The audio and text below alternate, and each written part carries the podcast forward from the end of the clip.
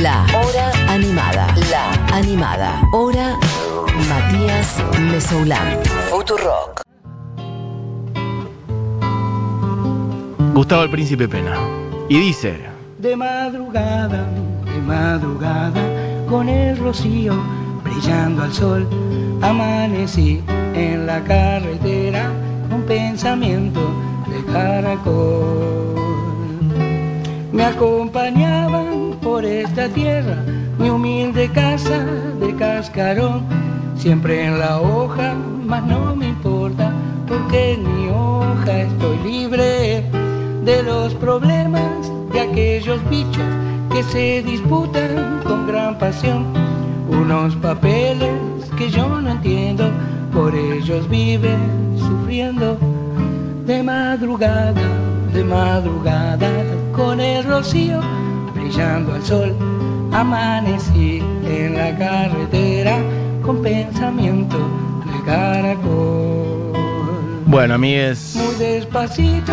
me voy subiendo sobre esta canción de Gustavo el Príncipe Pena, que me parece hermosa para abrir este repaso por sus discos o por su vida en realidad y por su música, porque además esta letra dice mucho de quién es él. Vivo la vida, naturalmente. Escuchen esta parte. ¿eh? Caracolito, dijo mi vieja, tiene cuidado allá en la estación. Hay unos bichos para los cuales la construcción y la destrucción son iguales. Caracolito, decía mi vieja, tené cuidado allá en la estación. Hay unos bichos para los cuales la construcción y la destrucción son iguales.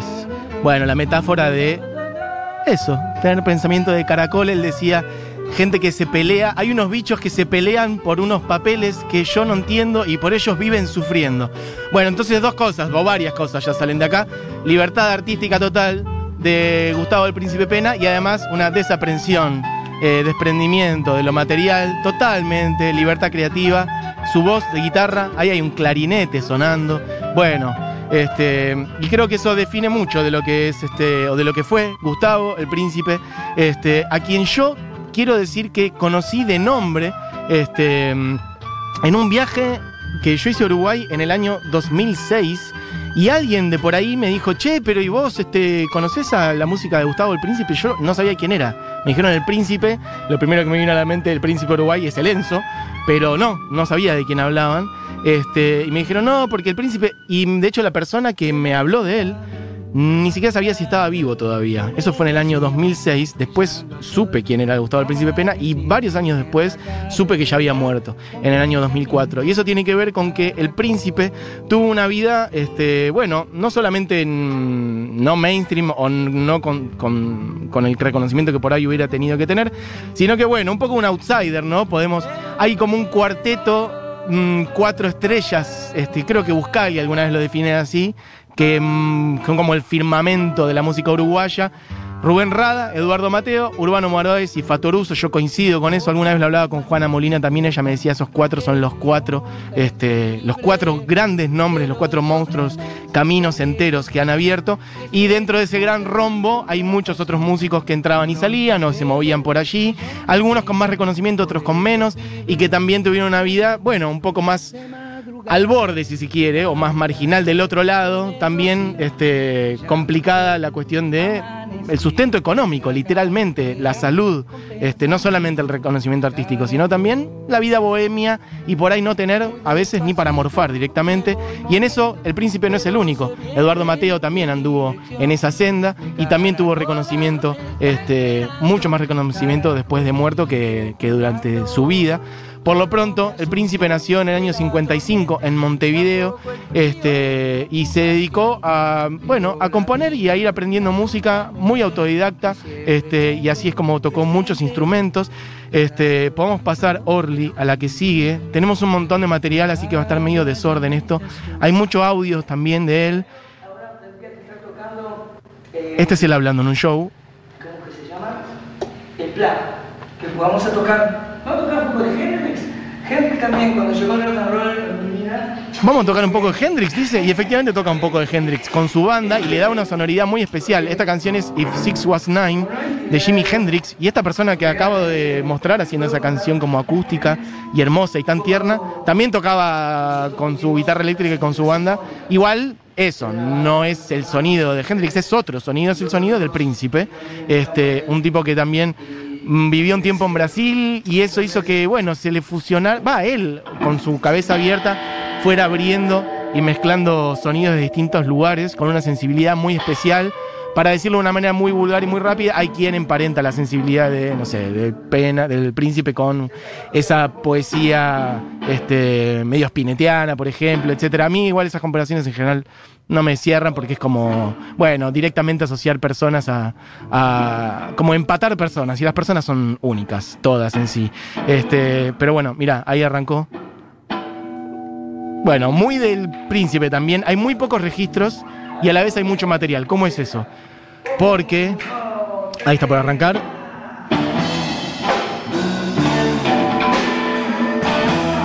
Bueno, se escucha para el ojet. Pero es un lindo material de archivo. Hay mucho material de archivo medio mmm, que fue apareciendo después de su muerte y que lo fue recuperando sobre todo su hija. Su hija se llama Eliu eh, y es una crack, con ella he podido hablar hace un tiempo, la entrevisté cuando ella sacó un disco en el cual justamente recuperaba la obra de su padre. Me voy a ordenar porque sé que les estoy haciendo una ensalada. El príncipe murió en el año 2004, ahora voy a hablar un poquito más de su vida, pero cuando murió había editado nomás dos discos si no me equivoco, pero sí había mucho material inédito que había estado grabando y que no había ido hacia ningún lado, porque no tenía un criterio o una cosa de construir mi carrera, ¿no? Esa idea de la carrera, no solamente de competir, sino también de correr y de que haya objetivos concretos, etc. Bueno, el príncipe iba haciendo medio lo que quería y lo que podía cuando le salía, sin mucho orden, y así es como quedaron muchas cosas grabadas que no fueron editadas, y entonces Eliu, sí, su hija, eh, se tomó el trabajo de ordenar y de recopilar mucho material sobre él y de ir sacando discos a posteriori de su muerte. Así es como han salido, no sé, como unos 6, 7 discos, para decirlo rápidamente, después de su muerte, cuando en su vida salieron dos. Este, y entre otras cosas, Eliu, de hecho, difundió mucho su música cantándola ella misma, armando una banda con otra gente, el Club de Toby, músicos uruguayos, también cracks, que de hecho habían tocado con el príncipe. Bueno, Eliu armó una banda y cantó sus canciones en un disco que se llama Creo en los Elefantes. ¿Tenemos alguna por ahí? Tira, tira Orly, la que sea. Flash, me dice Juli Matarazo. Esta es Eliu, es su hija, haciendo canciones del Príncipe Pena. Esto es de las primeras cosas que yo encontré, porque este disco salió en 2008, yo les digo en 2006 me enteré de la existencia de él, y había muy poco material, dos discos, y de repente apareció este, y es un disco hermoso, obviamente con un sonido muchísimo mejor de muchas de las cosas que hay del príncipe, y además cantadas por la voz de ella, que es hermosa. Y ahí dije, pará, pero este es un repertorio increíble. Serán unas 10, 12 canciones. El disco es Creo en los Elefantes y suena así.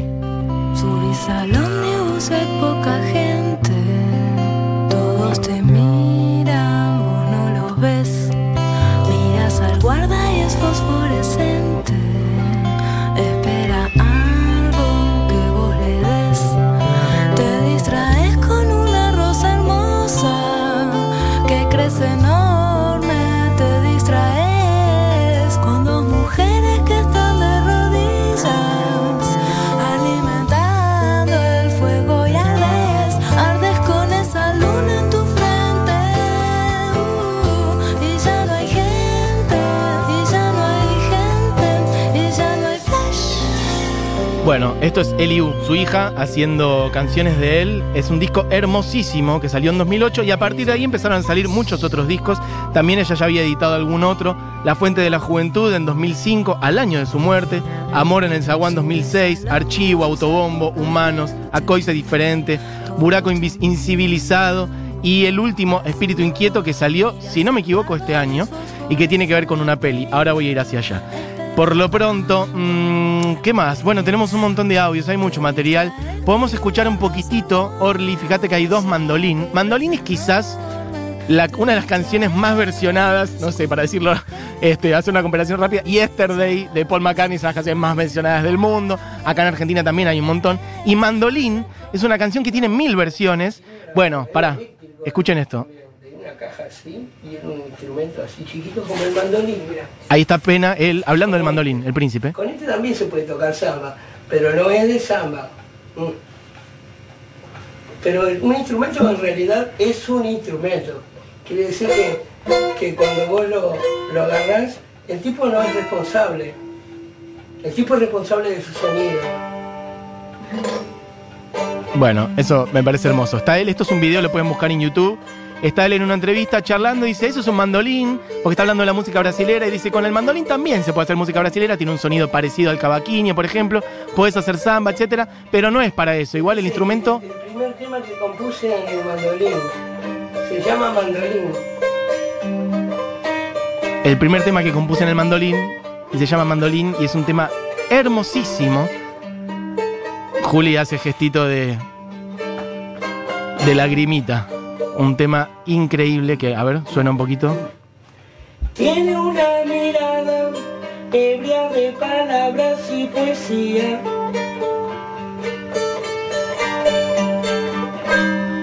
Bajo el cielo claro de un pueblito por ahí.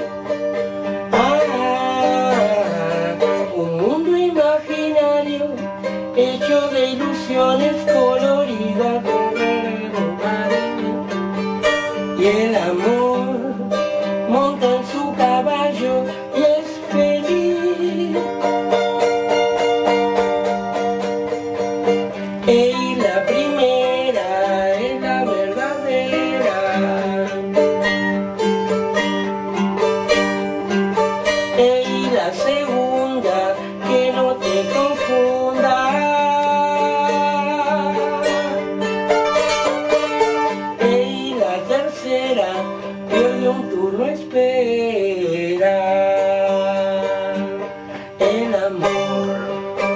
chiques, otro día voy a hablar de las versiones que hay de mandolín y las podemos ir picando. Se me vienen a la mente así rápidas, una de Loli Molina, una de Pablo Dacal, hay un montón de versiones de esta canción que son hermosas todas. Esta es la original. De hecho, esto es una toma en vivo. Al lado, pegale Orly, está la versión de estudio y podemos ir picando. No sé si está al alcance de lo que puedes hacer Orly, pero un poco de algunos de los audios que tenemos ahí, en donde él va contando algunas cosas. Esta es la misma canción, pero mejor grabada. Mandolín, de Gustavo el Príncipe. Y bueno, quiero ir poniendo algunas cosas de él. Tiene una mirada ebria de palabras y poesía. Bueno, quiero que escuchen un poco de él contando algunas cosas. Acá, por ejemplo, él contando que cuando murió su madre, contando qué hizo cuando murió su madre. Es el audio 1, Orly. Escuchemos. Cuando muere mi mamá, ¿tá? que me dice mi tía, mamita se fue al cielo, yo me despierto, salto de la cama y voy corriendo hacia el cuarto de ella y la miro. Entonces, mira qué loco. Antes de llorar, corrí hacia donde estaba la guitarra, volví, me senté en el piso y le canté una canción. Fue, creo que mi primera canción improvisada, porque improvisaba la música y la letra. Bueno, improvisó una canción en el momento de la muerte de su madre. Una persona con una sensibilidad de, otro mundo. Ponete el otro, Orly, el 2. Él sobre hacer música. No sé para quién hago la música, sé por qué la hago. Yo hago la música porque no puedo parar de hacerla. Es como mi trabajo, es como mi misión. Es decir, siempre que dejé la música se me vacía todo o me va mal. Con la música puede ser que me vaya mal, pero me siento re bien y la gente también. Puede ser que me vaya mal, pero me siento re bien y la gente también. ¿Qué hay más importante que eso? Y después hay un último, Orly, el 3, tíralo, que es sobre las Y si hay una decisiones. cosa que me, si me voy a morir tranquilo, es porque mi vida me la elegí yo. Me la dieron por todos lados, me la siguen dando. ¿sabes? Pero las decisiones tomo yo. ¿Qué hay más hermoso que eso? La libertad total y el coraje para tomar las decisiones que uno quiere. Él dice, me puede ir bien mal, pero si hay algo que me voy a llevar cuando me muera, y de hecho murió un par de años después de estos audios, eh, es que las decisiones, la vida me la elegí yo. Las decisiones las tomé yo. Eh, han ido saliendo, como decía antes, muchos discos. Quiero que suene un poquito una Orly que se llama Suerte y Amor, que es de un disco que salió hace poquito con Herman Klang, que son unas grabaciones encontradas ahí nomás. Ahí están charlando en el estudio, se cagan de risa. No. Contá, 6, 6 por 8, 6 por 8. Bueno, a mí ese es un mundo para tirarse de cabeza. Este, todos los discos de- del Príncipe. Y aparte, en general, siempre hay mucho de esto, de grabación inédita. Entonces, hay mucha cosita charladita, mucho de la grabación, de cosas que él va diciendo espontáneamente y que son siempre mensajes hermosos, liberadores de amor y demás. Esto es El Príncipe con Herman Klang, grabado en el 95-97 en un aporte estudio, así nomás, y se editó hace poco. La canción se llama Suerte y Amor y es hermosa y dice. Cuando te vuelva a encontrar, ¿cómo habrá sido de bien? ¿Cómo habrá sido de mal? ¿Cómo habrá sido? Nada voy a preguntar, solo pretendo sentir cosas que solo por dentro he conocido. Bueno, chiques, voy pisando porque bien. si no, no entra todo, pero aproveché para picar un montón de canciones. Les recomiendo mucho este disco. Creo que después tiene sobregrabaciones, no es que, no es que ya estaba todo grabado y se ahora, sino que sobre algunas grabaciones se volvió a armar algo, algo hermoso ahora este disco. ¿Cómo habrá sido de Salió el año pasado, si no me equivoco, es hermoso. Les voy a recomendar algunas cosas más por si se quieren meter más a fondo con quién fue el príncipe. Pueden buscar un documental cortito que es una tesis de dos estudiantes de comunicación, pero la verdad que está muy lindo. Como verán, la mayor parte de las cosas que les digo son, mm, bueno, amateurs. Amateur en el mejor sentido, en el sentido de alguien que ama lo que hace. Y entonces había dos estudiantes de comunicación que alguna vez hicieron una tesis sobre él, audiovisual, creo que para la carrera de comunicación. Es un documental de media hora cuando él todavía estaba, él todavía estaba vivo, aunque fue su último año, y justamente tiene que ver ya con ese año en el que él estaba teniendo problemas de salud, ya estaba internado, temas de diabetes y demás. Se llama Ángel de la Ciudad y está completo en YouTube. Y después hay otro que salió hace unos meses nomás, llamado Espíritu Inquieto, que lo produjo Eliu, su hija, con Matías Guerreros, después de siete años de producción. Se estrenó hace unos meses, en diciembre. Y creo que se puede ver por ahí, no sé si está en Vimeo, no sé si se puede pagar un, algo para poder verlo, pero no siempre está disponible. Pero bueno, lo pueden buscar. Por lo pronto, donde sí pueden ir, sí o sí, y que les recomiendo muchísimo, sobre todo si hacen música ustedes o les copó alguna de todas estas canciones, es que vayan al sitio eh, que hizo Eliu, que es uno de los sitios más prolijos de música en general que he conocido, en general. Se llama imaginandobuenas.com.uy, Imaginando Buenas. Y ahí tienen desde una biografía hasta un montón de fotos personales.